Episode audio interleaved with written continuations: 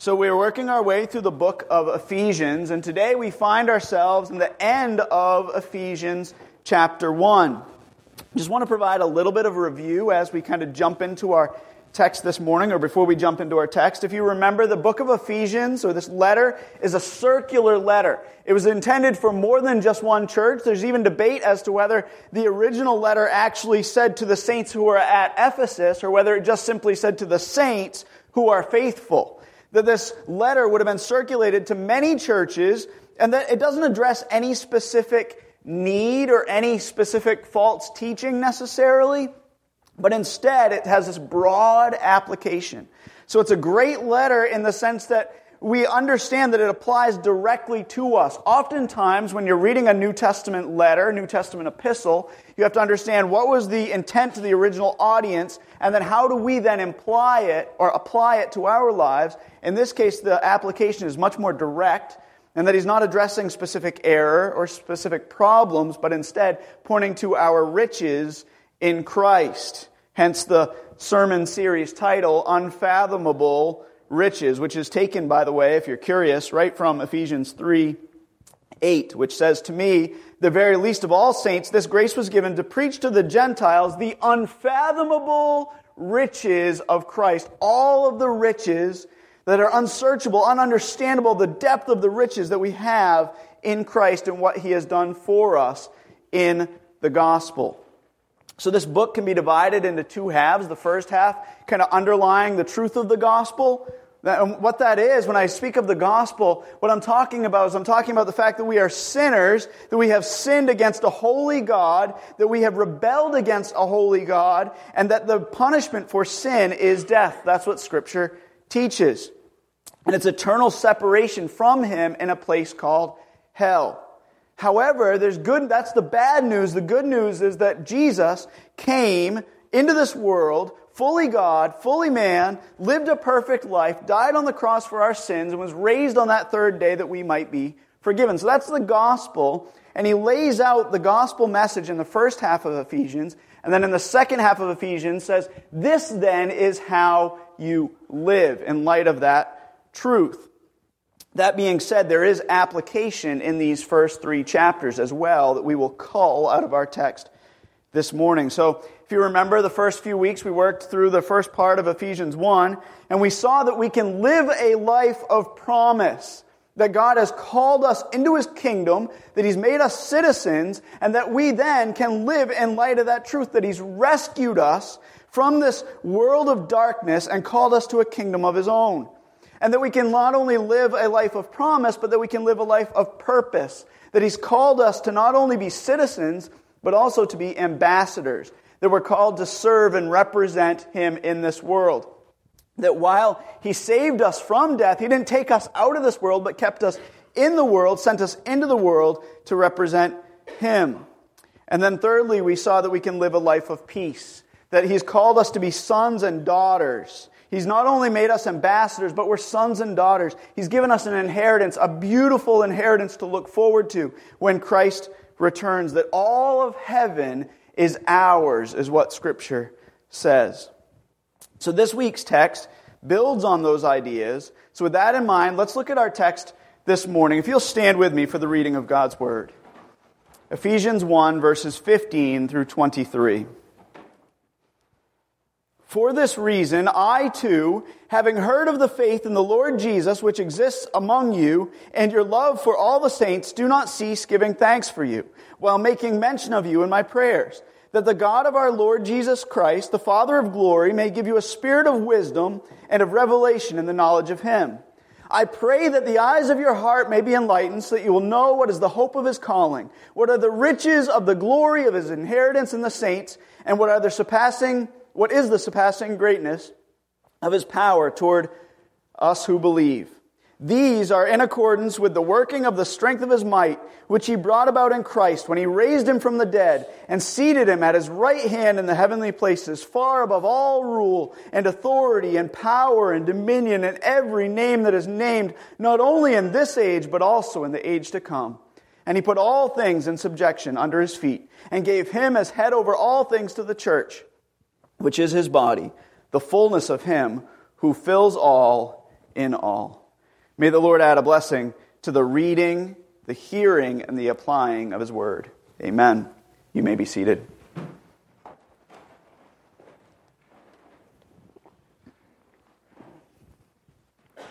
So, how many of you have used Uber? Right? So, Kim's raised her hand. The little, uh, uh, you may be familiar with Uber, you may not be. It's a little, it's an app that you get on your smartphone, and you can, um, it, it automatically figures out where you are using GPS, and you put in an address, and some, some stranger shows up in their car. It's better than a taxi cab because some stranger shows up in their car, picks you up, and takes you where you want to go, and you get to ride with a stranger, and you pay on your phone through this app. Right? There's Uber, there's Lyft, there's others. So, while we were on our trip to Fort Lauderdale, we ended up using Uber quite a bit. And I've used Uber, and I really like using Uber. I think it's just a fun thing to do because you get to meet a whole bunch of people and you get to ride in their cars and witness to the Uber drivers while you're doing so. So, as we interacted with these drivers, it became clear that most of them were willing to talk about spiritual things that as you get into their car, and I don't know if this is wise or not, but nonetheless it's fun to get into a car with somebody you don't know. You have no idea where you are because you're in a foreign place, right? You're in Fort Lauderdale, Florida, or wherever. You get into their car and you start asking them about sin and hell and death and all kinds of great things, right? But the thing is, most of the Uber drivers were eager to talk about spiritual things as long as we didn't get too specific let alone approach topics like sin and salvation and the atoning work of Jesus on the cross. However, a common thread existed as I talked to these Uber drivers and as we had conversation with them, my family and I. Common thread existed, and that I think it was in every conversation what came up was the importance of prayer. In fact, one driver went so far as to say, I believe in the importance of prayer. And then he said, I'm not sure if this was a dig on me or on us as Christians, but he said, I believe in the importance of prayer. I pray every day, except Sunday. I'm not sure why he said except Sunday, but he said, I pray every day except Sunday. This is also the same Uber driver who said, I believe that everybody should believe in a benevolent creator of the universe. Which, by the way, that's idolatry. It's creating a God to suit your own image. It's creating a God that doesn't exist and making a God that fits what you believe. But my point is to say that I believe that most people pray, at least in America especially. Most people pray. Studies show that 55% of Americans pray every day. 76% of Americans pray at least monthly. And 45% say that they rely on prayer a lot. 45% of Americans say they rely on prayer a lot in their daily lives. Interestingly, I heard, I read another statistic that said nearly 90% of Americans say they have prayed for healing. That they've prayed that they would either be healed or that others would be healed. So there's a prevalence of prayer even in our culture, which is post Christian, post anything really. It's often a, a non religious culture. There's this idea of prayer. So 55% of Americans pray every day. However, of those 55% of Americans who pray every day, only half of them, 50%, say they actually rely on religion, that's religion of any sort, not just Christianity, but rely on religion for guidance on the difference between right and wrong. So 55% pray, but only half of those say, yeah, religion actually is what impacts my ability to discern right and wrong. 7% said they rely on philosophy. 35% say they rely on their own common sense, and 5% say they rely on science as their source alone. So, all of this data is interesting. It's actually alarming, really. If you think about those numbers, three quarters of Americans consider themselves Christian, yet only half of Americans pray every day. So, three quarters say, I'm a Christian, and only half pray daily. And only half of them consider religion the proper source for determining right from wrong or truth from error. Now, I want to be careful here because I don't want you to think that as I say this or as I share these statistics that I'm saying that praying makes you a Christian. Nor am I saying that in order to be a Christian, you need to pray every day. Because in some respect, as I think about those statistics, I think, wow, 55% of Americans pray every day. Sometimes I struggle to pray every day. I don't want you to think that you need to pray every day to be a Christian as though by somehow, somehow praying was a means to earn your salvation. What I'm saying is that being a Christian, having experienced the grace of God, and prayer, that is talking to your Heavenly Father, those two things go hand in hand. That once you experience God's grace, you should want to talk to God. So anyone who considers themselves a Christian and does not regularly pray is at best desperately sick. And at worst, not a Christian at all. those are harsh words, but I believe they're true words. In other words, because experiencing the grace of God drives us to want to commune with God, not wanting to talk to Him should cause us to question whether we have ever experienced the grace of God in the first place. That if you do not want to talk to God, you should step back and say, Have I experienced the grace of God in a very real way in my life? Because experiencing that grace, being forgiven, being called a son or a daughter, being given an inheritance, should cause you to want to talk to your father. That's what Scripture teaches. And that is what is the experience of believers. So, that being said, as I mentioned, prayer doesn't always come easy. There are times when I don't want to pray. And in the same respect, by the way, there are times when I don't want to read my Bible. We were talking in small group about how there's some mornings I get up and I, I can't really read my Bible until I've prayed, and I can't pray until I've read my Bible. So I pray, and then I read my Bible, and then I pray again, and then I read my Bible. And as I do so, God stirs in me an affection for Him and for His Word. But it's not always natural. I don't always throw the covers off in the morning and jump up and say, Glory be to God! I'm going to spend some time in prayer and in His Word. Instead, I kind of waddle over the coffee maker, pray that, well, I do pray. I pray that Kim made the coffee, right, already in the morning. Pray that my recliner's warm as I sit down. But as I do those things, God stirs in me this affection. So it's my hope that as we consider this text, a text in which Paul prays for those to whom he is writing, that we gain not only some serious understanding about the importance of prayer, but some serious motivation to be people committed to prayer. So, without further ado, let's look at our sermon point, our first point in our sermon outline this morning. That is number one, we should pray with a spirit of thanksgiving. Number one, we should pray with a spirit of thanksgiving. Look at verses 15 and 16 with me. Paul writes this. He says, For this reason, in other words, in light of what I just said, in light of the promises of God, in light of all these things that God has sent His Spirit as a promise that He's going to redeem you, that He's going to come back and claim you as His own, in light of the truth of the gospel, that He's called you as citizens, He's called you as ambassadors, He's called you as sons and daughters, in light of this, for this reason, having heard of the faith in the Lord Jesus Christ which exists among you, knowing that you are saved by faith, that you're trusting in the Lord Jesus Christ and Him alone and your love for the saints, in other words, evidence of that fact, not just that you say you have faith, but there's evidence of the fact that your faith is real because you love your brothers and sisters in the Lord.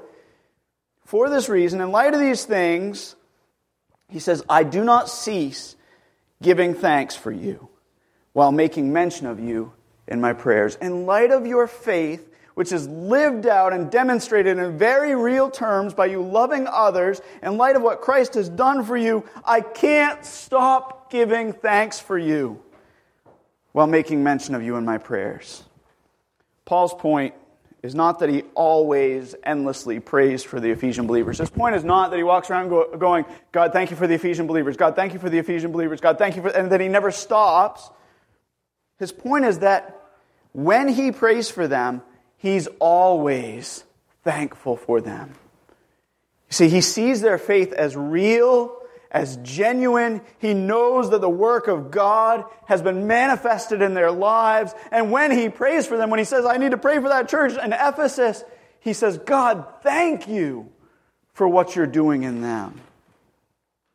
when he prays for them, he's always thankful for them.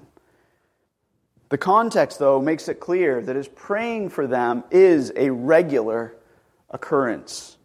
The Christian Standard Bible does a good job at making this verse clear. It reads this It says, I never stop giving thanks for you as I remember you in my prayers. So the implication is, I often remember you, and when I do remember you, I am so thankful for you. That when I think of you, I am thankful for you to God that ultimately his thanks are not to the Ephesian believers. It's not, I thank God that you are so great. It's, I thank God for you because God has done a mighty work in you. In other words, Paul is saying that he re- regularly remembers these believers in his prayers, and he's thankful for them. This idea of thankfulness and prayer go hand in hand throughout the scriptures.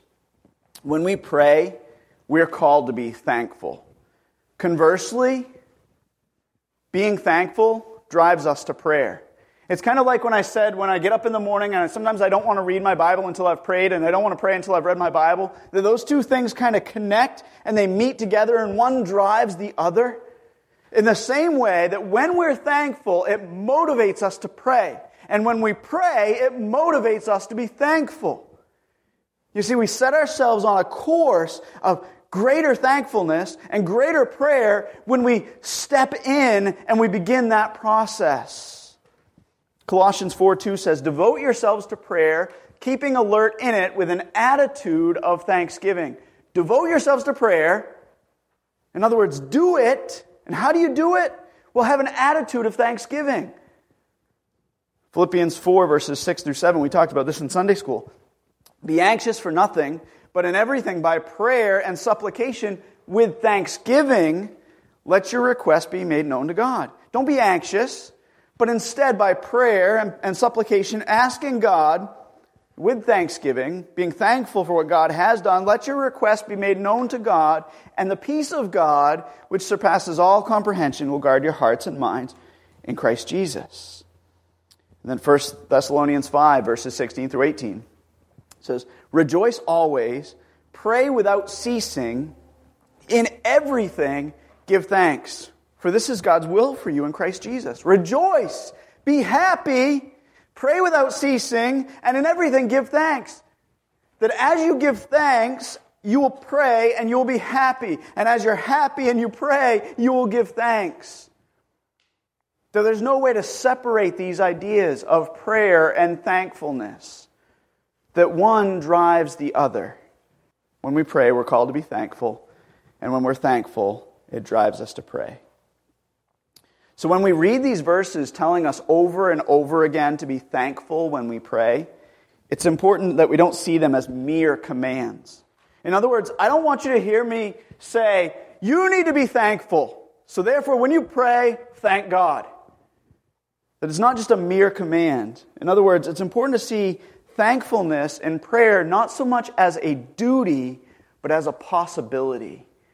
That as you pray to God, a spirit of thankfulness will bubble up inside of you as you think about what God has done. See, what the scripture teaches is that thankfulness, again, leads to prayer, and prayer leads to thankfulness. So, as you reflect on the grace of God in both your life and in the life of others, it causes you to be thankful. As you think about what God has done for you and what He's done for those around you, it causes you to give Him thanks. That's exactly what Paul is doing here. He's remembering the grace of God in the lives of these dear saints. He's remembering the power of the gospel to transform their lives and make them citizens of heaven. And that causes him to lift up his voice in thankfulness to God.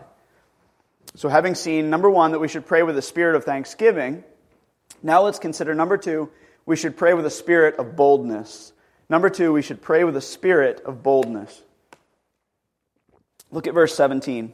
He says, I, I, he continues and says, I pray, and I'm praying that the God of our Lord Jesus Christ, the Father of glory, may give you a spirit of wisdom and of revelation in the knowledge of Him. In other words, he says, When I pray, I remember you frequently, I'm thankful for you, and when I pray, here's what I pray I pray that God will give you a spirit of wisdom, that He'll open up your spirit, that your spirit will be wise, and you'll have a knowledge of God.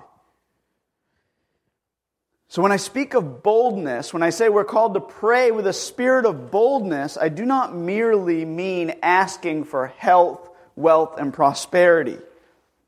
These kinds of things, frankly, are easy to pray for. It's very easy to pray, Lord, give me a new job. Right? Lord, give me healing. 90% of Americans have prayed for healing. And there's a concern that when I, when I talk about praying bold prayers or praying with boldness, that someone, someone will understand this as the prosperity gospel. That what I'm saying is that you should ask God for these big, massive things that really are your wants and your concerns, your desires, and not God's. So don't hear me say that I'm not saying we shouldn't pray that God would bless us, or that we shouldn't pray for healing, or that we shouldn't pray for financial prosperity so that we can use it for God's glory. Those are all good things to pray for. We should pray that God would bless us. But what I'm saying is that far too often we pray for less than we should, that our prayers are not as bold as they should be. And even when I say bold, I'm afraid that you're not thinking as big as you should. See, C.S. Lewis said it appropriately. C.S. Lewis said this He said, If we consider the unblushing promises of reward and the staggering nature of the rewards promised in the Gospels, it would seem that our Lord finds our desires not too strong, but too weak. He says, if we understand what God has promised for us in the Gospels, then we would understand that our desires are not too strong, they're too weak. We ask for too little. We're half hearted creatures, he goes on. We're half hearted creatures fooling about with drink and sex and ambition when infinite joy is offered us. Like an ignorant child who wants to go on making mud pies in a slum because he cannot imagine what is meant by the offer of a holiday at the sea. We're like the ignorant child who's happy to make mud pies in the slums because we have no idea what has really been offered to us. You see, he says we are far too easily pleased. When we pray, our prayers should be bold. But by that boldness, I do not mean that we should pray for a new Maserati. Right? When we were in Fort Lauderdale, Fort Lauderdale is like the capital of amazing cars. So I'm walking around like this, like the whole time, like Kim's like, "There's another one. There's another one." I'm just Maseratis are everywhere. I don't know how much money there is in Fort Lauderdale. Interestingly enough, one of the Uber drivers said, Man, you should see Miami. This place is the slums compared to Miami. I can't imagine what kind of cars there are in Miami, right? But the, the point is not that we should pray for a Maserati instead of a Volkswagen Jetta. The point is that God has promised us so much more than a new Maserati. So when I speak of boldness in prayer, what I'm talking about is that we should pray that we have a deeper knowledge of God. That's what Paul is talking about here. Don't just pray for these earthly things, pray that you would know God better. That, my friends, is bold. That we, sinful, finite beings who are created by God, would ask the sovereign God of the universe, the creator of all things, the sustainer of all things, the Father of glory, as Paul calls him, that we would ask to know him personally. You know, I am a nobody in the midst of nobodies through human history when you compare. Just, we're, just a, we're just a blip in time among millions and billions of people that have ever lived and will ever live. And for us, as a created being, finite, sinful, to come to God and say, God, I want to know you more, that is bold. And that's the kind of bold prayer we should ask for. Far bolder and far better than asking for the mud pies that we too often settle for. So, to be clear, Paul is writing to believers. And he's he's not praying for a mere intellectual knowledge of God. So he says that you may know God. He's not just saying, I want you to know about God. I want you to be like those seminary professors. No offense to Dan. Dan's not one of these seminary professors. One of those seminary professors who works in a liberal seminary who has knowledge about God, but no knowledge of God. That's not his point. He's not talking about intellectual knowledge of God. He's talking about a deep relationship with God, not merely knowing about God, but knowing God. And he's speaking to people who already have a saving knowledge of God. They already know who God is, they know what God has done. But he's praying that they would, his readers would have an increasing, growing, ever deepening knowledge of who God is. In other words, he's not praying that you would know God like you know the kid who bags your groceries at the grocery store. Although, even as I wrote that, I thought, they don't really do that much anymore, right? That instead you have to like go through the checkout yourself now and bag your own groceries. But anyway, the, the point is that he's not saying that you know them like you know your neighbor. He's saying that you would know God like you know your husband or your wife. I remember when we were first married, Kim used to say, in fact, she still says this sometimes, I just want to know you more. And I would think, what does that mean? You know me, like, you've known me for a long time. How could you know? As you grow in a relationship, you begin to understand what that means. To grow, to deepen your relationship with somebody means to know them more. And that's what Paul is praying for the Ephesian believers here. He's saying, I pray that you would know God more, that you would have a deep, intimate, personal knowledge of who God is. It's the same prayer that the psalmist asked for in Psalm 63 1. So, God, you are my God. I shall seek you earnestly. My soul thirsts for you. My flesh yearns for you. In a dry and weary land where there is no water, I want to know you, God. It's the same Psalm 42, verse we're all familiar with, verses 1 and 2. As the deer pants for the water, so my soul pants for you, O God. My soul thirsts for God, for the living God. When shall I come and appear before God? In other words, I want to know you more. The Psalms are full of those kinds of references. And Paul says to the believers to whom he's writing, I want you to know God more. And the beauty of this not being written to one church, it's not that there was one church that they didn't really know God well enough, is that he's saying this to all of us. I want you to know God more. Regardless of whether you're in Ephesus or Colossae or Corinth or wherever, or South Thomaston, my prayer is that you would know God more. He goes on in verse 18 to say this. He says, I pray that the eyes of your heart may be enlightened. It's interesting, he doesn't say the eyes of your mind. We think of the eyes as connecting to our brain, right? He doesn't say, I want you to have more evidence of God. Instead, he says, I want you to see, to understand, to love God with your entire being. The heart is the place of entire being. I want your eyes to be completely open to who God is, so that, he says, you will know what is the hope of his calling, what are the riches of the glory of his inheritance in the saints, and what is the surpassing greatness of his power toward us who believe. So he says this threefold thing. He says, I pray that your eyes may be open, the eyes of your heart so that you'll know the hope of his calling, so that you'll have hope stemming from what he has done, so that you will understand the riches of his inheritance, so that you will understand the riches of what he's promised to you in Christ. And he says, and uh, so that you'll understand the surpassing greatness of his power toward us who believe, the power to live godly lives here and now.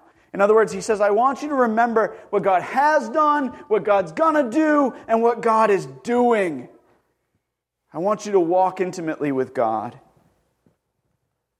Paul is saying, I pray that your heart may be open to understand what God has done for you in Christ. I pray that you understand what it means to be a citizen, an ambassador, and a child. I pray that you see and understand that the love of God and the unfathomable riches in Christ that He has bestowed on you in Christ. That's bold prayer, folks. And we settle for, Lord, fix my paper cut. Or, Lord, I need a new job. Or, Lord, wouldn't it be great to have this car that's going to rust and rot when we're offered something far greater?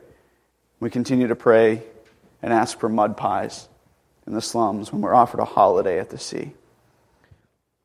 So, having seen that we should pray with a spirit of thanksgiving, that God's promised us to be part of His kingdom, He's made us part of His kingdom, He's given us a life of promise, that we should pray with a spirit of boldness, that He's given us a life of purpose, that we're called to be ambassadors, to represent Him in this world, to know Him, and to represent Him to a watching world. Now let's consider, thirdly, that we should pray with a spirit of confidence. Number three, we should pray with a spirit of confidence. Look at verses 19 through 23. He continues in verse 19 and says this He says, These, in, under, in other words, understanding the hope of his calling, understanding the riches of his inheritance, understanding the surpassing greatness of his power, these things that I just mentioned are in accordance. I'm praying these things for you, and these things that I'm praying for you are in accordance with the working of the strength of his might, which he brought about in Christ when he raised him from the dead and seated him at the right hand in the heavenly places. Far above all rule, all authority, all power, all dominion, and every name that is named, not only in this age, but also in the age to come, he wants you to see the totality of Christ's rule. And he put all things in subjection under his feet. And he gave him as head over all things to the church, which is his body, the fullness of him who fills all in all. He says, Christ is in control. He's seated over all things, and you are Christ's body, the fullness of him in this world. See, Paul's point here is that we can pray with that kind of boldness. God, I want to know you. God, I want to be known by you, and I want to know you, and I want to grow in you.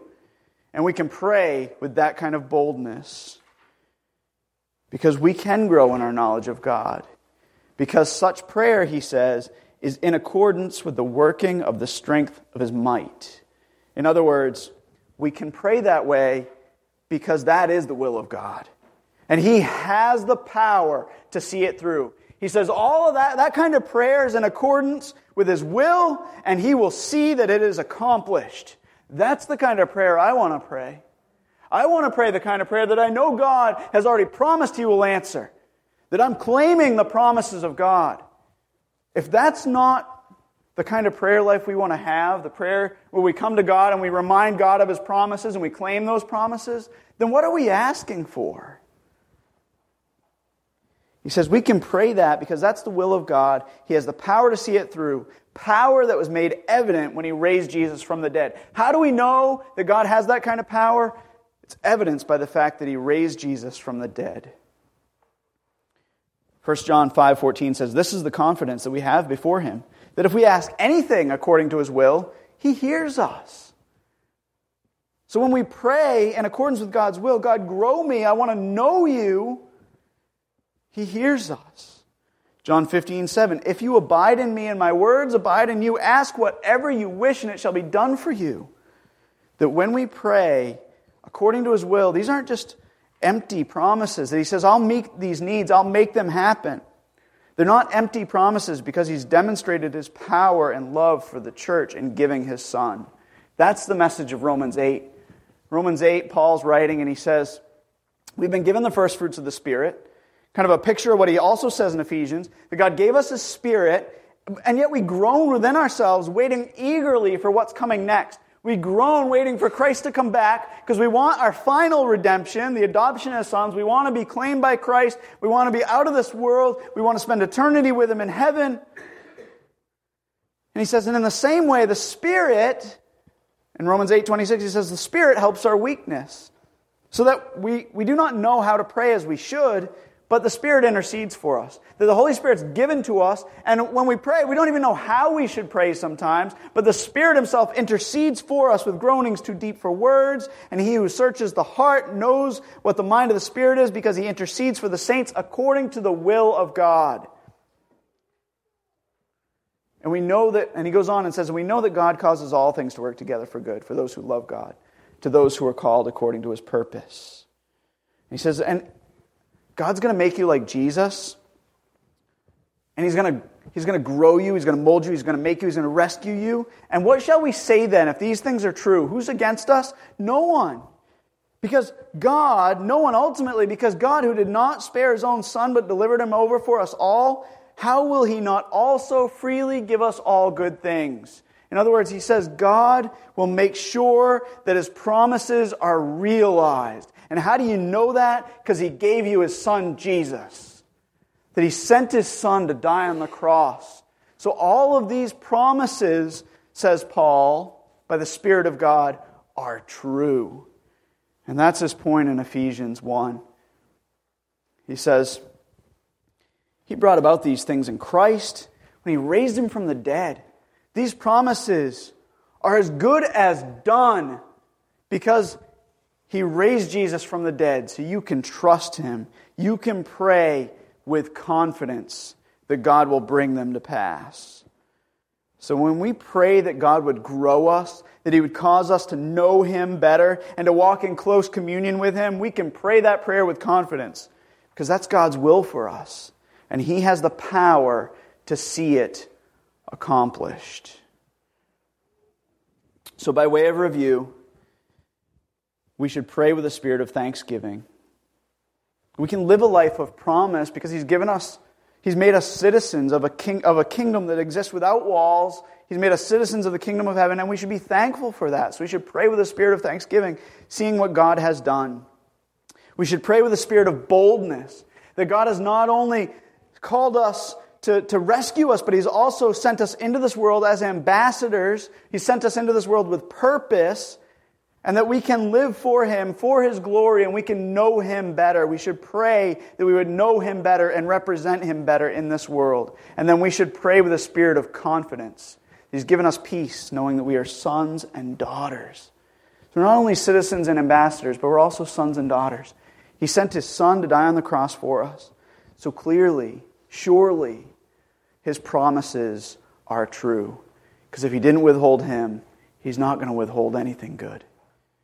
Instead, He will bless us richly as we pray in accordance with His will. God, grow me. God, mold me. God, make me into the person you want me to be. Help me to know you better and to walk in close communion with you.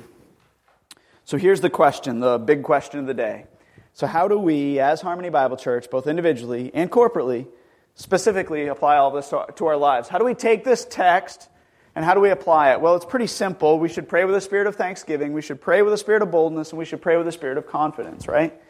But as we pray with a spirit of thanksgiving, I want you to think about how we do that. We do that by remembering the gospel. We pray with a spirit of thanksgiving by remembering the truth of God's word and what he has done for us in Christ. We do that also by sharing testimonies. Testimonies are an important part of the Christian life.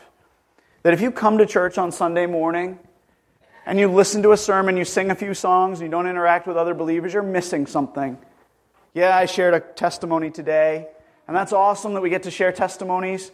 But I want you to interact with each other. We need to be part of the body of Christ that we're seeing and hearing and understanding how God is working in each other's lives. As I look out in this room, there are so many miraculous praises. God is doing some awesome things in your lives. And I'm blown away by it. And I want you all to be blown away by it. Because as you share what God is doing, it creates a spirit of thanksgiving. I want you to be thankful so that you're motivated to pray. Because as you see what God has done, it motivates you to pray. And as you pray, it motivates you to be more thankful. And it sets you on a collision course of more thankfulness, more prayer, more thankfulness, more prayer. And then you become one of those people that's just praying and happy, thankful all the time. What a blessing that is to those around you, right? So we pray with a spirit of thanksgiving by doing those things. We pray with a spirit of boldness by being focused on growing in our knowledge of Him. You know, some would say that this kind of stuff doesn't really matter, and maybe you shouldn't bring that up. It does matter. It matters deeply what this book says. And there may be minor differences, but ultimately, when it comes down to knowing Him and knowing Him well and walking with Him, we need to know the truth and we need to be focused on a knowledge of Him. But it can't just be head knowledge, it needs to be a deep love for Him. So we should pray that for each other should pray that for ourselves for sure, but we should pray that for each other. How many of you pray for your brothers and sisters in Christ? And then we need to be open and honest with God and with each other about our real needs. You know, it's easy to come to prayer meeting and say, you know, I got this problem with my eyes, or, you know, oh, my leg's bothering me, or my back, or, right, my car broke down. But when we're open and honest about our real needs, not just comfort and health, but instead, I need to know Him better. I need to get in His Word. I need to love Him more, and I'm struggling in this. Will you pray with me? Will you pray for me? That when we do those things, and then we pray with a spirit of boldness, Lord, grow me, Lord, mold me and make me. I want to know you more, that God honors that prayer because it's in accordance with his will and it is according to his power that he has made sure that it will indeed happen as we pray that. So then we pray not only with a spirit of thanksgiving, not only with a spirit of boldness, but how do we pray with a spirit of confidence? Well, we remember our inheritance. We do this. We gather, we remember the gospel, we remember his promises, and we share his promises with each other. This is part of living as a body. We remind each other of God's promises. I know you're struggling, brother, but this, this time, it'll be over soon. I know it's hard to see. I know that it's hard to understand how God's going to use this for good, but I, I believe it. I believe it because it's right here. It's on this page. Look at it with me. Understand it. And I'm going to hold you up in prayer. And as I pray, I'm going to pray with confidence because I know God will bring it to pass. Because His word is true, His promises are true. And we know that because of what He has done for us through His Son, Jesus Christ. So when we pray with a spirit of thanksgiving, a spirit of boldness, and a spirit of confidence, these can't just be words on a page. They must be the way we live. Prayer is not something we, we do on Wednesday night. It needs to be something that's part of the fabric of our church, part of who we are as people. It begins with thankfulness for God, to God, and it continues with deeper prayer, which drives us to be more thankful. Praise Him for His word this morning. Let's pray. Father God, we thank you so much for your grace. God, we thank you for what you have done for us, that you have sent your Son, Jesus, into the world to die on the cross for our sins. God, I pray that there is no one here that would leave here without knowing you, without having a saving knowledge of you, without having trusted in your Son, Jesus Christ, as their Lord and as their Savior. God, I thank you for what you will do for those who are separated, who are called out, those who you have made citizens. God, that you will give us an inheritance, future inheritance, and a hope that we can live in this life waiting for. But God, I also praise you that you haven't called us out of this world, but sent us into this world to represent you, to know you, to walk with you daily in the trials of this life. God, may we know you more May we lean on you more. May we be ambassadors for you to point others to a saving knowledge of you as well.